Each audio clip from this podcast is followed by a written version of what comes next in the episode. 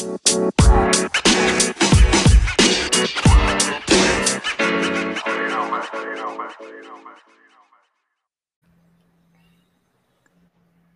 everyone. Welcome back to Will and Greg English Everyday Conversation. And in today's discussion, we are going to focus again on homophones, where you pronounce words that have the same sound but different meanings. Hi, Will. How are you doing? Doing good, Greg. And yourself? I'm wonderful. Thanks again for joining. I know you're very busy, but taking the time to spend some uh, value time with our listeners and myself. My pleasure. Great. So today we are going to work on the word flour, F L O U R, and the other flower is F L O W E R. All right. So, Will, would you like to begin? Sure.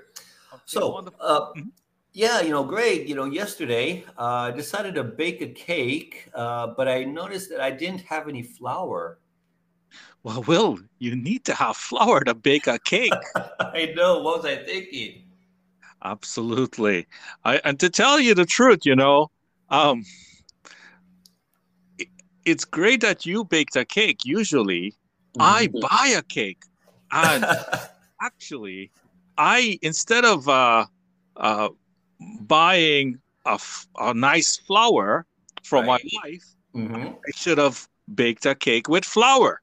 Oh, okay. Yes, yes. Um, just the uh, the other day, you know, um, I uh, gave my wife uh, a flower as uh, as a gift. That's very thoughtful, Will. I think it's amazing. You first of all, you bake a cake and then you give flowers. Wow, you're a gentleman, and um, I, I think I, I would like to um, consider doing that the next time. Good idea. Very thoughtful. All right, to our listeners today, the two words we used was flour, F L O U R, and F L O W E R. Thanks very much, Will. Speak to you again. See you, Greg. Bye.